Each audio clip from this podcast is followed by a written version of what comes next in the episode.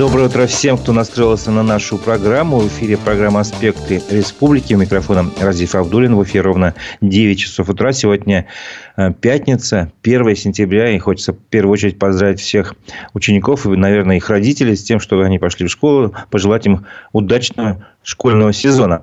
Сегодня мы расскажем о событиях в Башкирии, о которых писали средства массовой информации вчера. Послушаем фрагмент программы «Аспекты мнений» с участием политтехнолога Андрея Пытылицына и проведем голосование на нашем YouTube-канале. Напомню, трансляция программы идет в YouTube, в социальных сетях Одноклассники и ВКонтакте. Свои комментарии и вопросы прошу вас оставлять на нашем YouTube-канале «Аспекты Башкортостан». Ставьте лайки, не забывайте делиться с друзьями ссылками на нашу программу. Этим вы поддержите работу работу нашей редакции. Итак, давайте начнем обзор прессы. В начале о гибели военнослужащего Ильдара Булатова, который по основной версии покончил с собой в стенах Уфимского СИЗО. Это случилось позавчера, 30 августа, но вчера появились подробности. Так, например, председатель общественной наблюдательной комиссии Башкирии Олег Гарин заявил, перед гибелью у Булатова к нему никто перед гибелью Булатова к нему никто не заходил. А, об этом он сообщил РБК УФА. Он рассказал то, что ему известно. Вот. И, ну, напомню, во-первых, что Эльдар Булатов э, военнослужащий, которого обвинили в дезертирстве. И 2 августа он взбудоражил всю Уфу, э, взяв заложники, не знаю, там, по крайней мере, просто угрожая взорвать гранату на Нагаевском шоссе. В общем, была такая там ситуация. Перекрывали дороги, были пробки. В результате э, он, он попросил приехать к нему нему главу Башкирии Ради Хабиров, что тот и сделал, и после этого тот как бы сдался. Вот, э, Хабиров потребовал, ну, вернее, э, пообещал ему поддержку, все такое, ну, по крайней мере, юридическую. Ну вот, в итоге, по словам Галина, Булатов остался в камере один и совершил самоубийство в перерыве между проверками. Мы его посещали 11 августа, рассказал Олег Галин. Жалоб не было. Единственное, он просил разъяснить порядок медицинского освидетельствования. Жаловался на болезнь. А так все было хорошо и спокойно. А, председатель общественной наблюдательной комиссии отметил, что версия самоубийства сейчас основная.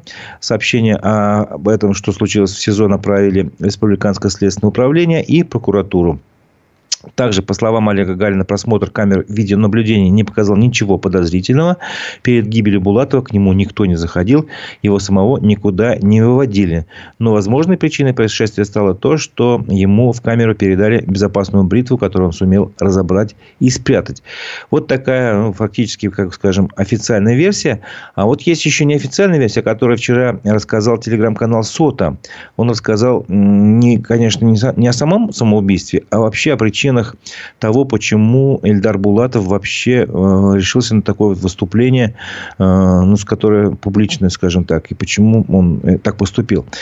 Якобы покончивший с собой в СИЗО житель Башкирии Эльдар Булатов находился в конфликте с кандидатом в депутаты парламента республики и командиром своего взвода на войне с Украиной. Об этом сообщил телеграм-канал СОТа, напоминаю. В общем, сослуживцы Булатова рассказали СОТе, что причины, по которым он добивался встречи с Хабировым, были неуставные отношения в башкирском батальоне имени Доставалова, куда он ушел добровольцем в прошлом году. 5 августа э, «Осторожно, новости» телеграм-канал такой публиковал жалобу бойцов батальона Хабирову. По их словам, командиры воровали гуманитарную помощь, пьянствовали, ну, в общем, вели себя не очень хорошо. А, как и другие бойцы, Булатов не собирался вообще прекращать участие в специальной военной операции, а просил перевести его в другую часть.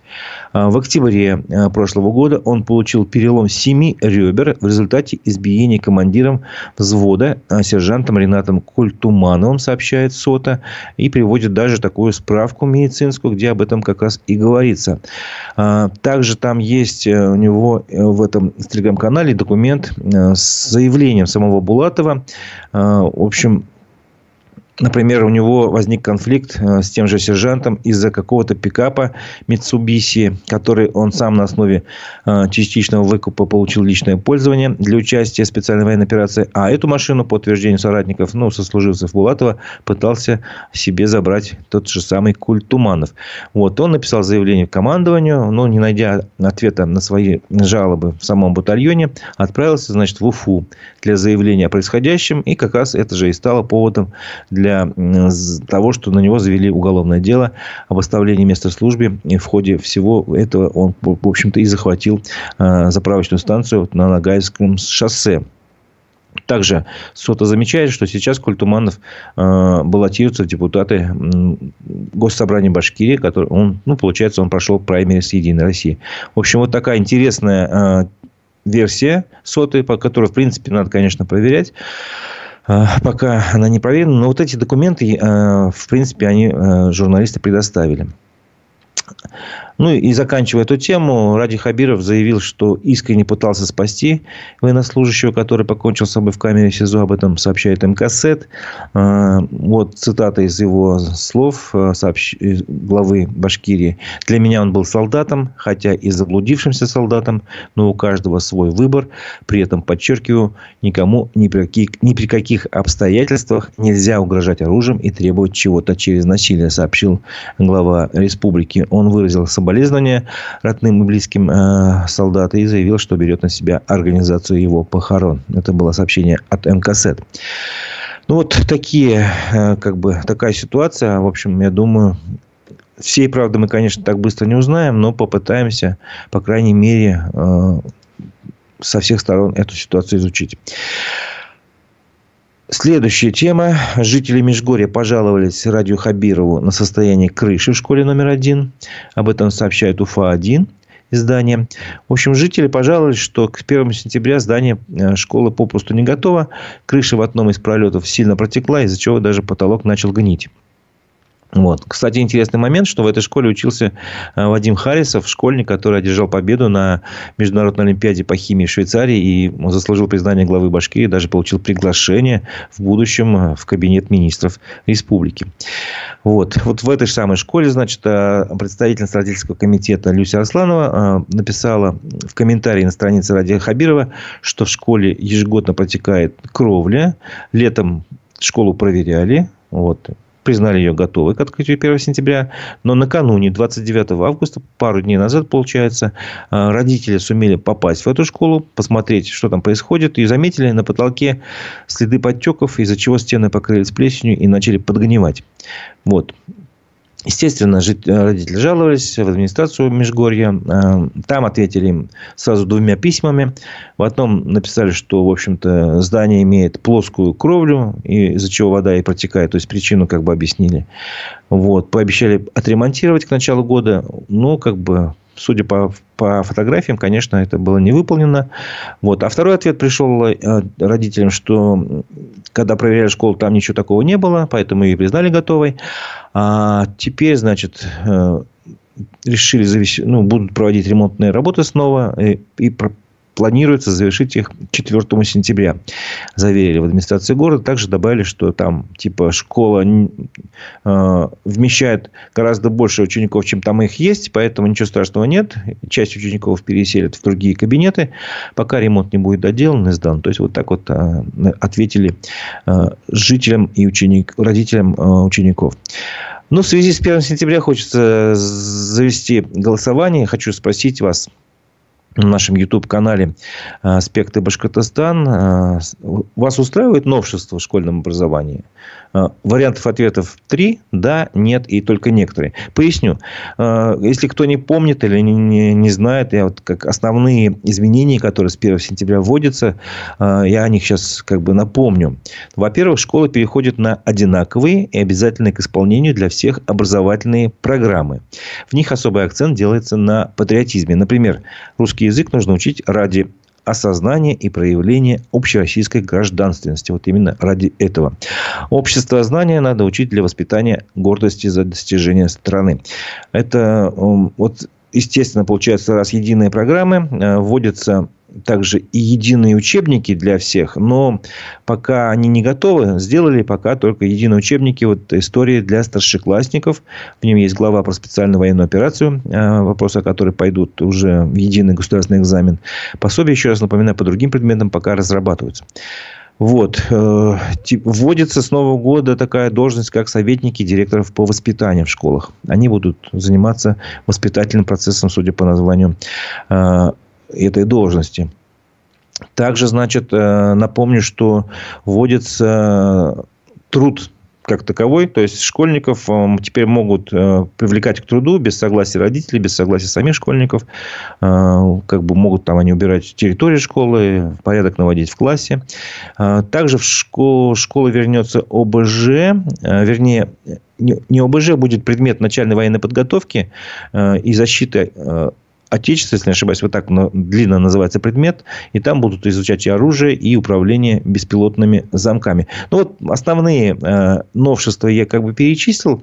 И прошу вас на нашем YouTube-канале ответить на вопрос. Вас устраивают новшества в школьном образовании? Да, нет, только некоторые из них. Три варианта ответа. Надеюсь, вы будете активными. Итоги голосования мы подведем к концу программы. А теперь давайте продолжим обзор прессы. Э, уфимцы попросили помощи у властей после того, как узнали о планах управляющей компании поднять тарифы аж на 40%. Представляете? Об этом сообщает Пруфы. Э, речь идет о доме 19 дробь 1 на улице Коммунистическая. Вот, жители этого дома возмутились тем, что ТСЖ, которая обслуживает их дом, планирует повысить тарифы как раз вот на эту сумму. Речь идет о конкретных, ну, можно цифры назвать. Там председатель ТСЖ «Успех» Ильдар Фатахов известил жителей дома о том, что, согласно постановлению правительства, будет повышен тариф за обслуживание э, дома с 26 рублей за квадратный метр до 36,2 рубля. Ну, действительно, посчитайте, там и так получается, что 40%. Там большинство жителей этого дома пенсионеры. Они утверждают, что если так случится, если такой тариф э, повысит настолько, то им э, придется отдавать всю пенсию на оплату ЖКХ, особенно зимой, когда идет увеличение э, оплаты коммунальных услуг из-за отопления.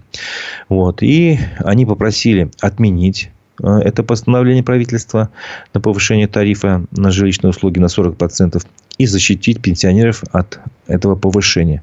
Вот. Э, в этом обращении активист движения «Стоп Башир-ТС», который активно следит за ситуацией ЖКХ, Альберт Рахматуллин, так отреагировал на вот этот факт. Э, он написал в своем телеграм-канале. Э, считаю этот факт повышения тарифа за обслуживание МКД на 40% наглым и вопиющим. Именно так. Во-первых, председатель ТСЖ неправильно интерпретирует постановление. Вот, так как данный нормативный акт касается тех домов, где нет решения о выборе способа управления домом. Вот, или на общем собрании нет, не было решения э, об установлении размера платы за содержание. Во-вторых, даже инфляция в стране не превышает официально 4-6%. Почему рост на 40. Вот. Ну, естественно, он еще упомянул о том, что пенсии э, пенсионерам на 40% не повысили, поэтому причем тут 40, такой большой рост. Вот. И еще также он добавил, что этот тариф 26 рублей, который уже существует для дома 2000 года постройки, превышает среднее значение по городу. И посоветовал потребовать э, обоснования, почему повышается тариф на общем собрании. Если такого обоснования не будет, просто отказать в повышении. Ну, вот посмотрим, как это будет развиваться ситуация. Все-таки здесь идет речь э, об активности самих э, жителей, чтобы они просто-напросто ну, отстаивали свои права. Э, мы говорили о том, что эти жители обратились к руководству республики. Вот еще одна новость, которая тоже касается обращения к руководству республики. Житель Баймака Ильгиз Юсупов э, обратился к главе Башкирии с просьбой помочь получить разрешение на очистку озера Талкас и запустить в него мальков. Об этом рассказала наша редакция. В свою очередь, мы ссылаемся на страницу ВКонтакте этого э, жителя, в которой он записал видео и рассказал, что жители и предприниматели Баймакского района сами собрали значит, деньги, чтобы очистить озеро и запустить туда мальков толстолобика и белого амура, которые считаются санитарами, значит, такими рыбными. Вот. Но оказалось, что не так-то просто все. Для того, чтобы очистить озеро и провести зарыбление озера, нужно раз разрешение. Он пытался э, найти ведомство, которое бы такое разрешение дало.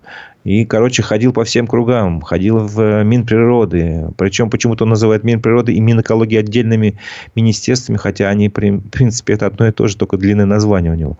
Потом его отправили какое-то, видимо, в водное управление Камского бассейна. Еще куда-то. И нигде ему такого разрешения не дали.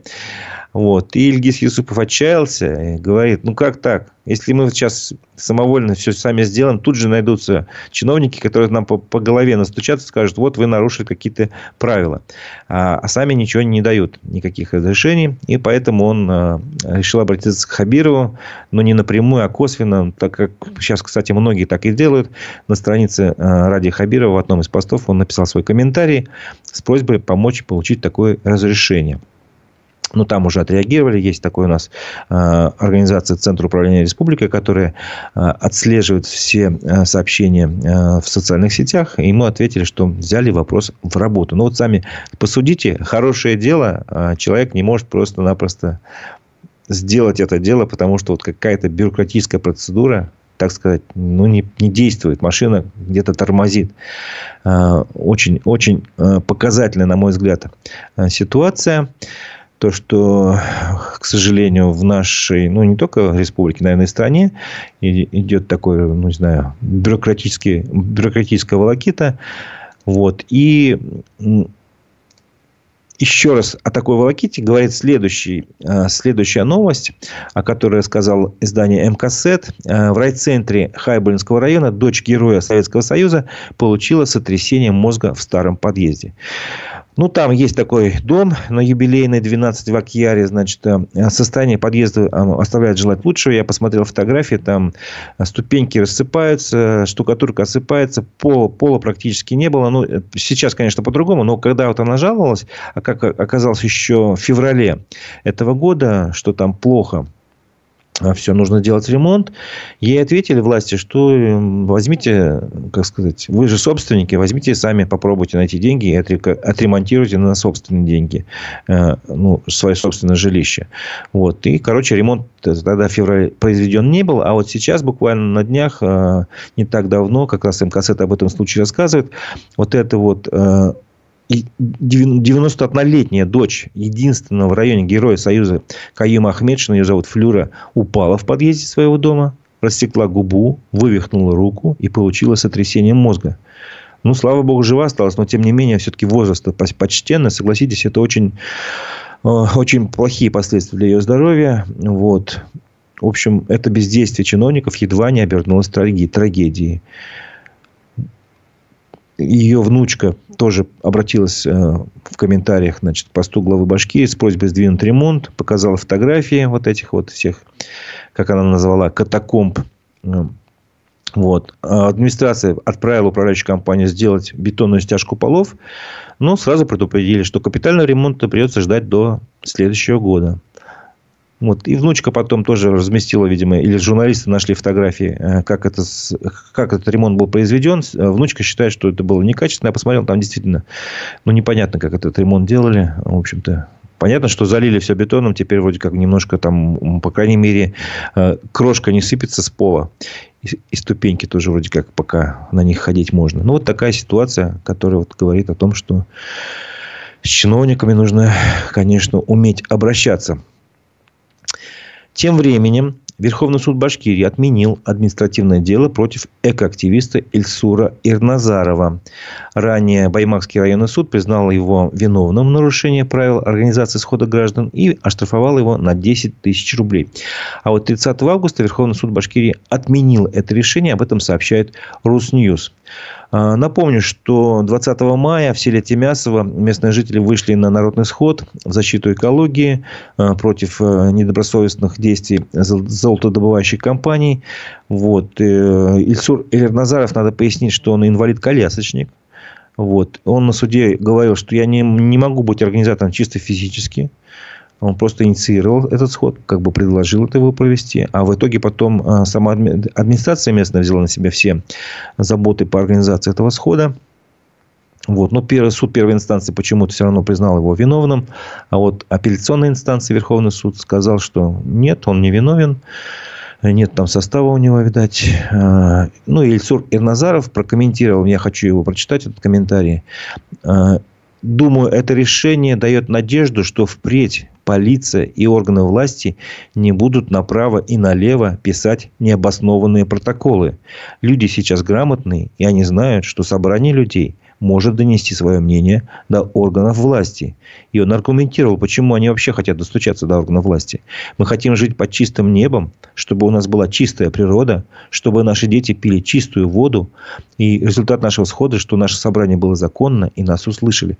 И вот э, видите, какая позиция? Во-первых, э, надо отметить, что в этой ситуации, во-первых, нашлись полицейский, нашелся представитель местной власти, которые составили протокол с их, ну, как бы сообща, что ли, посчитав, что вот товарищ что-то там нарушает. Хотя, в принципе, просто было законное право людей собраться, сказать, что их э, беспокоит, э, высказать свои, свои мнения. Напомню дальше, что, в общем-то, ситуация повторилась в других сходах. Там тоже пытались также сделать.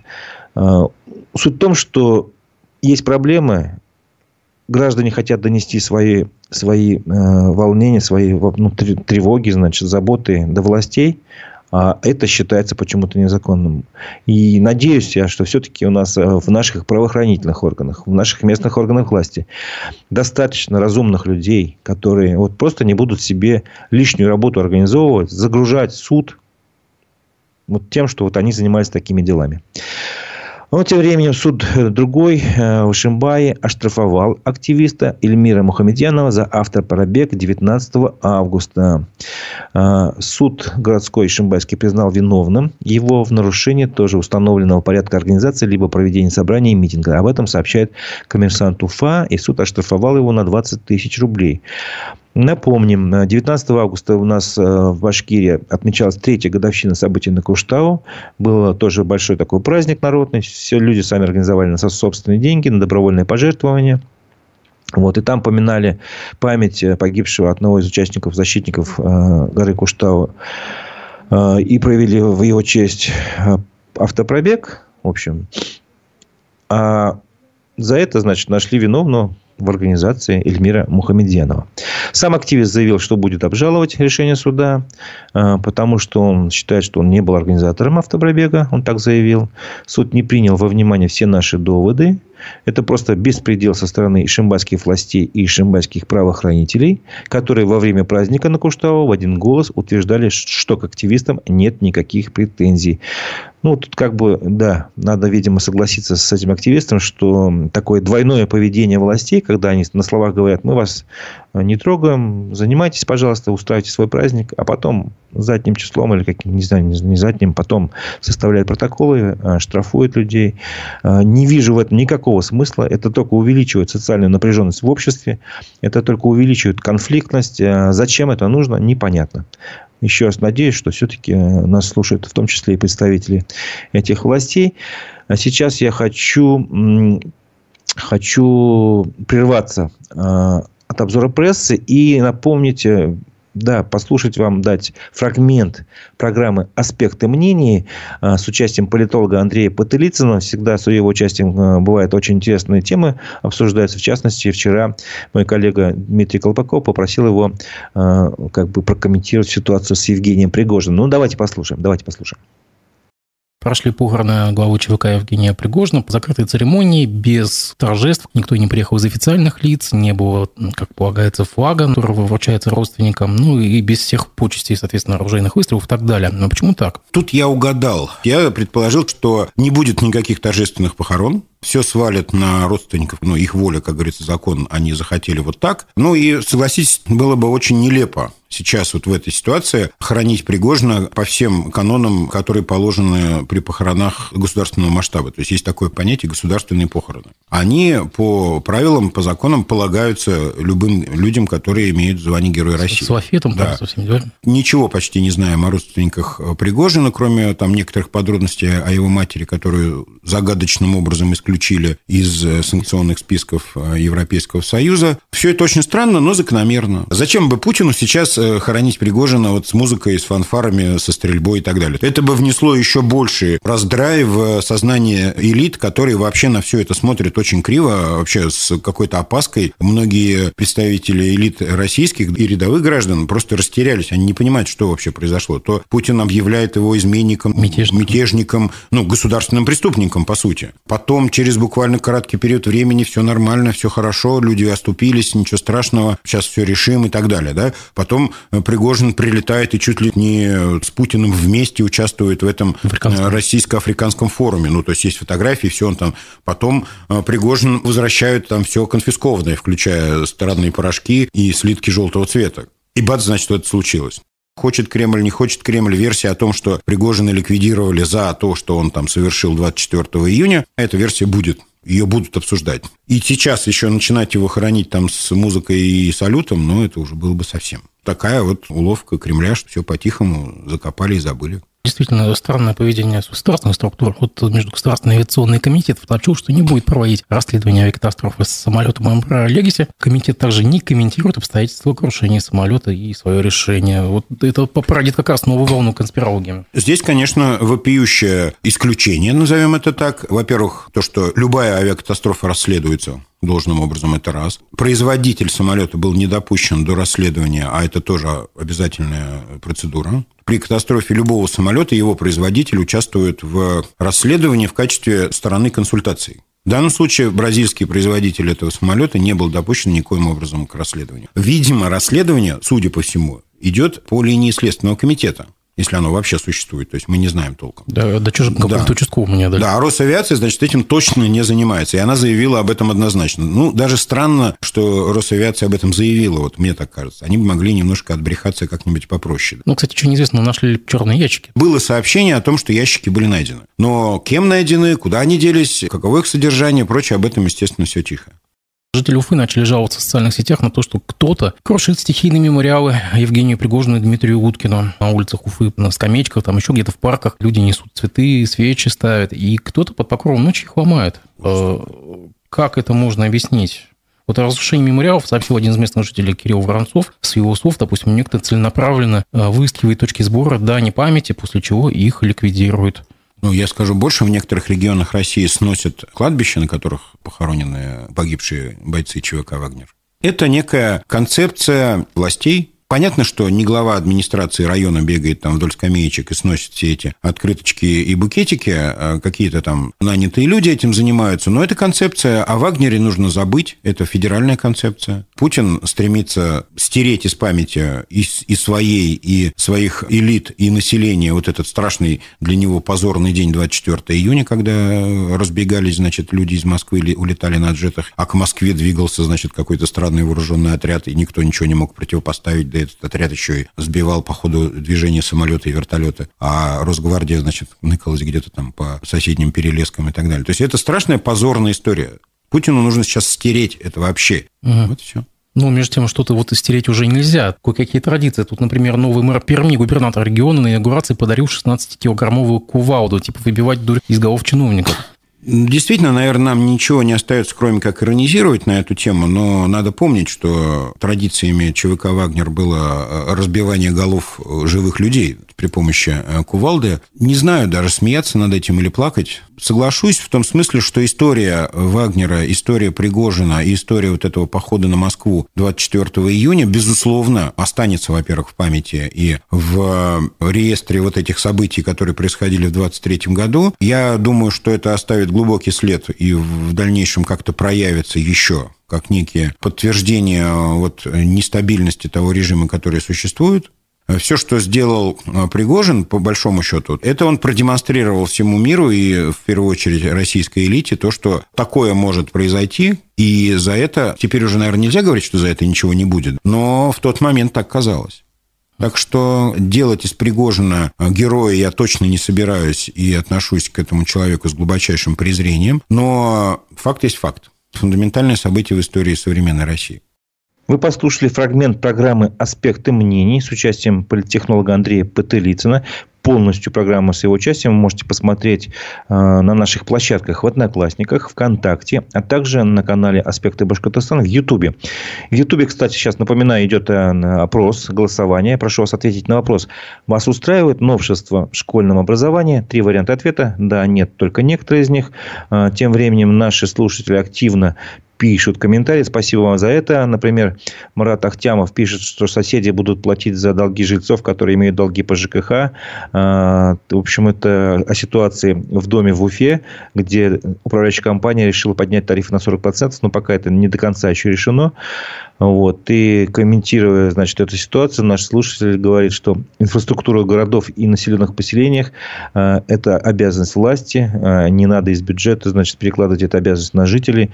Э, например, как же, как, так же, как в энергетике, жители не платят за кабельные линии ремонта электрических подстанций. Ну, трудно сказать, на самом деле. Может быть, все эти затраты вложены как раз в тарифы, поэтому утверждать не берусь. Еще товарищ говорит, что Башнефть впервые за сезон повысил цены на бензин. На самом деле так. Спасибо большое. Вот мой коллега прислал э, даже э, ценник, который с 1 сентября э, появился на заправках Башнефти. Так, например, бензин марки АИ-100 стоит сейчас 63 рубля 15 копеек. Дизельное топливо 58,80, АИ 92 стоит 48 рублей 80 копеек. Но я, конечно, сейчас не могу проанализировать, насколько Спасибо за комментарий. Еще раз напоминаю, отвечайте на вопросы на вопросы нашего, ну, на наш вопрос в Ютубе. Вас устраивает новшество в школьном образовании? Три варианта ответа. Итоги голосования подведем чуть позже. А сейчас продолжим обзор прессы. В Уфе задержали Дмитрия Шаталина из-за его антивоенных постов. Об этом он сам рассказал а, телеграм-канал ОВД-Инфо. ОВД-Инфо признано в России СМИ иноагентом. По словам уфимца, полицейские пришли к нему домой, а его решили отвезти в Орджоникидзевское отделение номер 5 на опрос. Ну, после этого, как все это произошло, в течение дня мы связались с этим товарищем, с уфимцем Дмитрием Шаталиным, и попросили рассказать некие подробности. Вот он сказал, во-первых, что вызвали, значит, для составления протокола по статье 20.3 3 э, Кодекса по административной ответственности э, России. Это публичные действия, направленные на дискредитацию вооруженных сил. Там дальше длинное название, я не буду полностью все читать. Ну, понятно, что как вот э, дискредитация вооруженных сил, достаточно об этом сказать. В общем, он сказал, что сначала ему в понедельник приходили, приходил участковый, сказал, что в отделении, в управлении ФСБ республиканском мониторили соцсети и обнаружили некие материалы на его страницах в Инстаграме и ВКонтакте и попросили написать объяснительную. Инстаграм, напомню, входит в корпорацию Мета, которая в России признана э, экстремистской, в общем, и закрыта. Запрещена, вернее. А, вот. Нашли, значит, какие-то материалы на его страничках в соцсетях. Он как бы в первый раз в понедельник отказался писать объяснительно, попросил прислать повестку. Вот. А уже вчера, получается, в 10 часов утра к нему пришли уже два человека и пригласили в отделение непосредственно для составления протокола. Ему показали фотографии его постов и репостов. Э, в общем, что интересно, среди них, например, была фотография плаката со словами «Нет вобли». Кто помнит, такой вот плакат тоже выходила одна женщина, по-моему, на улице Москвы или Петербурга. И утверждая, что она просто вот против воблы. И суд все равно не принял этого внимания. Ей тоже, по-моему, при, при какой-то э, приговорили штраф э, за вот это вот, за этот плакат. Также он говорил, что ему предъявили фото, например, его репоста, то есть не его собственного какого-то э, мнения, а просто репостнул он видео, где знаменитый актер Арнольд Шварценеггер обращался к россиянам сразу после начала специальной военной операции на Украине. Сейчас, конечно, те все публикации удалены, э, по крайней мере, так нам рассказал э, сам Дмитрий Шаталин. Вот. Но поскольку сейчас очень интересный подход юсти... ну, юристов, вернее, юстиции, скажем так, правосудия к, к интернету, все, что было в интернете, никуда не пропадает, читают, значит, правосудие. И разместили вы три года назад, когда ничего не считают, ваши там мнения, действия не считались противозаконными, были абсолютно легальные, а сейчас они через три года, условно говоря, стали, попали под действие закона, неважно. А, это считается длящимся преступлением таким. Вот. В общем, ваши слова, ваши посты, ваши комментарии, ваши лайки, это все теперь под контролем большого брата. Имейте в виду. А, дата судебного заседания по его протоколу, по, по протоколу Дмитрия Шаталина еще неизвестна, но вот будем следить, что ему за такие вот его высказывания а, суд, скорее всего, даст какое-то наказание. Продолжим обзор прессы. В Украине погибли еще пять уроженцев Башкирии. Об этом сообщила наша редакция. С одним из них простились э, вчера в Иглинском районе. Это Максим Медведев. В общем, он посмертно награжден орденом Шеймуратова. Еще информацию о четверых военнослужащих мы нашли в электронной книге памяти Уфы. Там есть такой раздел э, «Герои СВО», он называется. Вот и там в разделе есть около больше ста записей Э, часть из них с фотографиями, и там есть информация про этих людей. А, и чаще всего те, кто... Ну, не чаще всего, а сто процентов. Те, что с фотографиями, они, э, о них уже пресса сообщала. Э, были какие-то сообщения об этом официальные. А есть очень много таких записей о погибших военнослужащих, где просто имя, фамилия, отчество, дата рождения, дата смерти, и все. И больше никаких данных нету надо искать, короче говоря, всю остальную информацию. И вот так получилось, что, например, про Дамира Хуснудинова прямо в этой книге памяти было указано, что он погиб 15 ноября 23 года. То есть, представляете, еще ноябрь не наступил, а он ну, понятно, что опечатка какая-то. Скорее всего, он либо в 22 году погиб, либо месяц там неправильно указано, может быть, январь. Вот. Э, к сожалению, найти точную информацию о нем не удалось, но, тем не менее, вот погибли там указаны, ну, вернее, мы рассказывали о тех, кто э, там э, указан в этой книге памяти раньше, а вот в последнем сообщении о четверых рассказали. Это был Дамир Хуснуддинов, Сергей Шаги Ахметов, Ильмир Янбаев, Владимир Шейфер. Вот такие э, новости. Общее число погибших соотечественников из Башкирии сейчас превысило уже 9 сотен, примерно 906. Это по нашим данным. Разумеется, эти данные не полные. Есть и другие цифры, гораздо больше называют. Но вот у нас пока такая статистика. Другим новостям. В Уфе бывшему инспектору управления общественной безопасности вынесли приговор за взятки.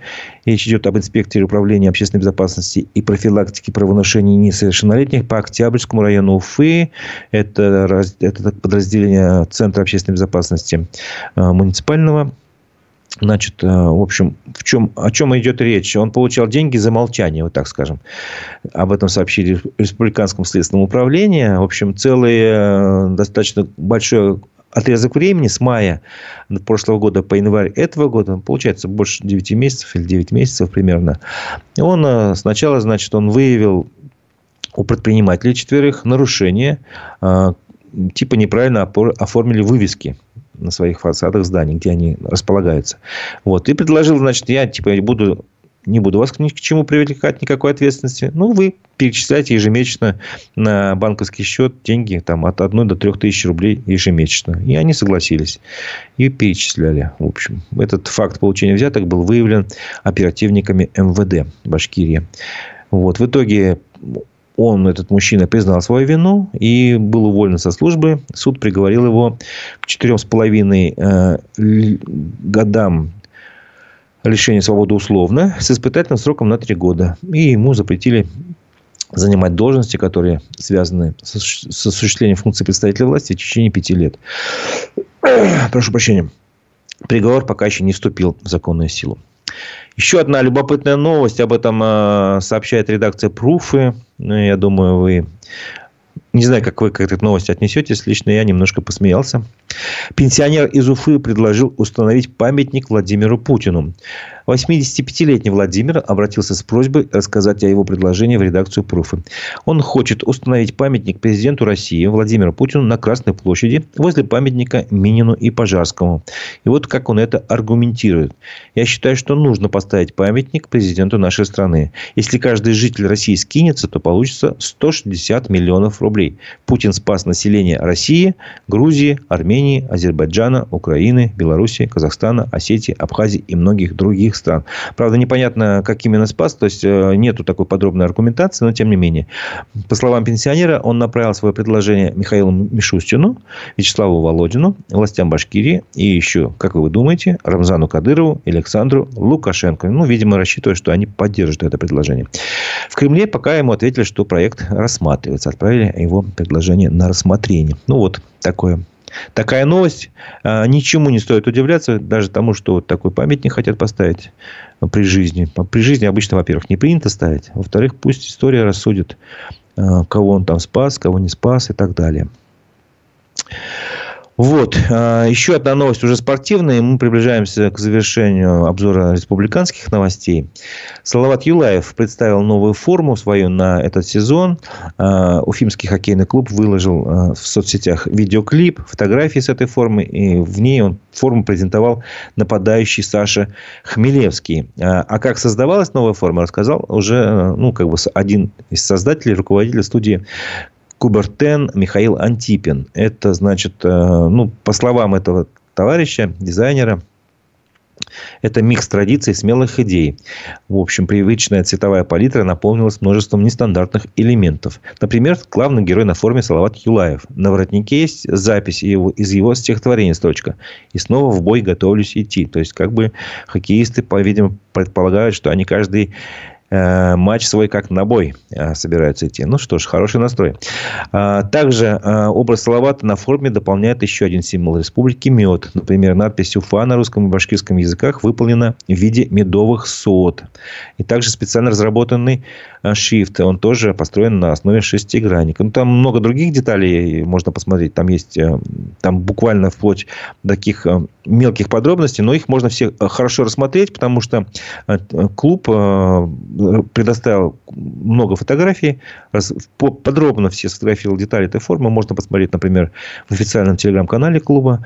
Так что милости прошу. А кто хочет посмотреть воочию, приходите на матчи. Матчи, если не ошибаюсь, первые матчи уже в сентябре точно будут. А сейчас на выезде Салат Юлаев выезжает уже, если не ошибаюсь, в эти выходные. Тем временем я хочу подвести итоги голосования на нашем YouTube-канале «Аспекты Башкортостан». Не забывайте ставить лайки. Спасибо, что это делаете. А, мы проводили опрос, задавали такой вопрос. Вас устраивает новшество в школьном образовании? Напомню, что сейчас, например, а, учеников можно привлекать к общественному труду э, без согласия родителей, без согласия самих учеников. Вот мне, честно говоря, не совсем понятно, как будут поступать с теми, кто э, по состоянию здоровья, например, чисто может, не может просто работать, э, трудиться. Как с этим быть? Видимо, все-таки должно быть некий индивидуальный подход. Это все-таки будет зависеть от самих учителей, от руководства школы, как они это все организуют. Ну, много других новшеств. И так как же вы к этим новшествам относитесь? Не устраивают новшества в школьном образовании, ответили 84%, устраивают 8%, и только некоторые устраивают, вот, тоже 8% голосов. В общем, большинство видимо, эти нововведения не нравятся. Ну, там и речь идет еще о многих других нововведениях, поэтому э, вы в совокупности, естественно, все это оцениваете.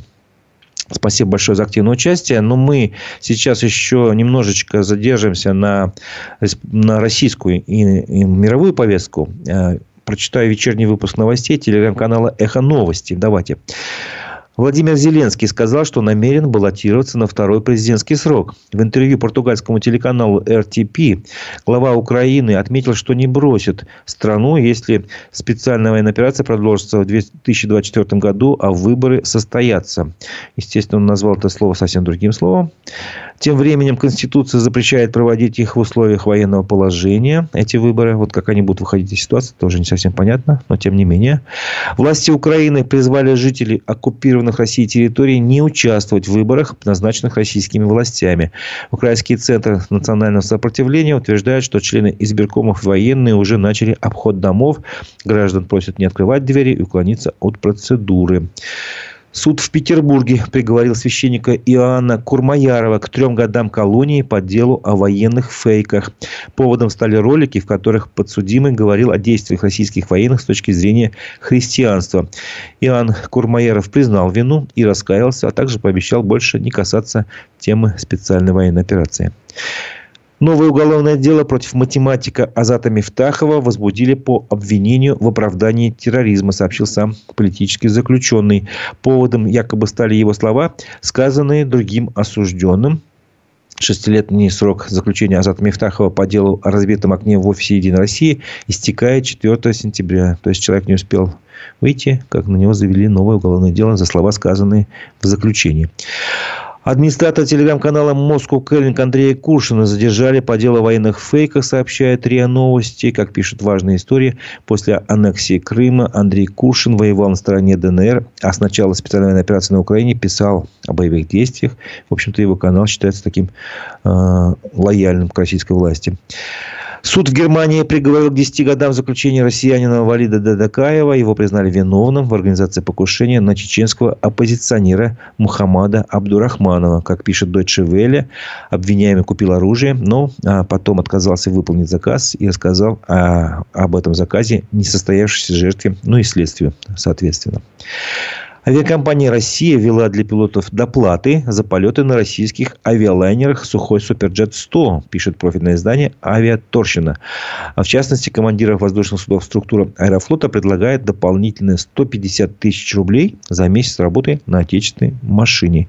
Это был выпуск новостей, вечерний выпуск новостей вчерашний телеграм-канала «Эхо новости». На этом наша программа завершается. Спасибо, что вы нас слушали, смотрели, писали активно комментарии, лайкали. Э, на этом я с вами прощаюсь. У микрофона был Разиф Абдулин. Всего доброго. До новых встреч в эфире.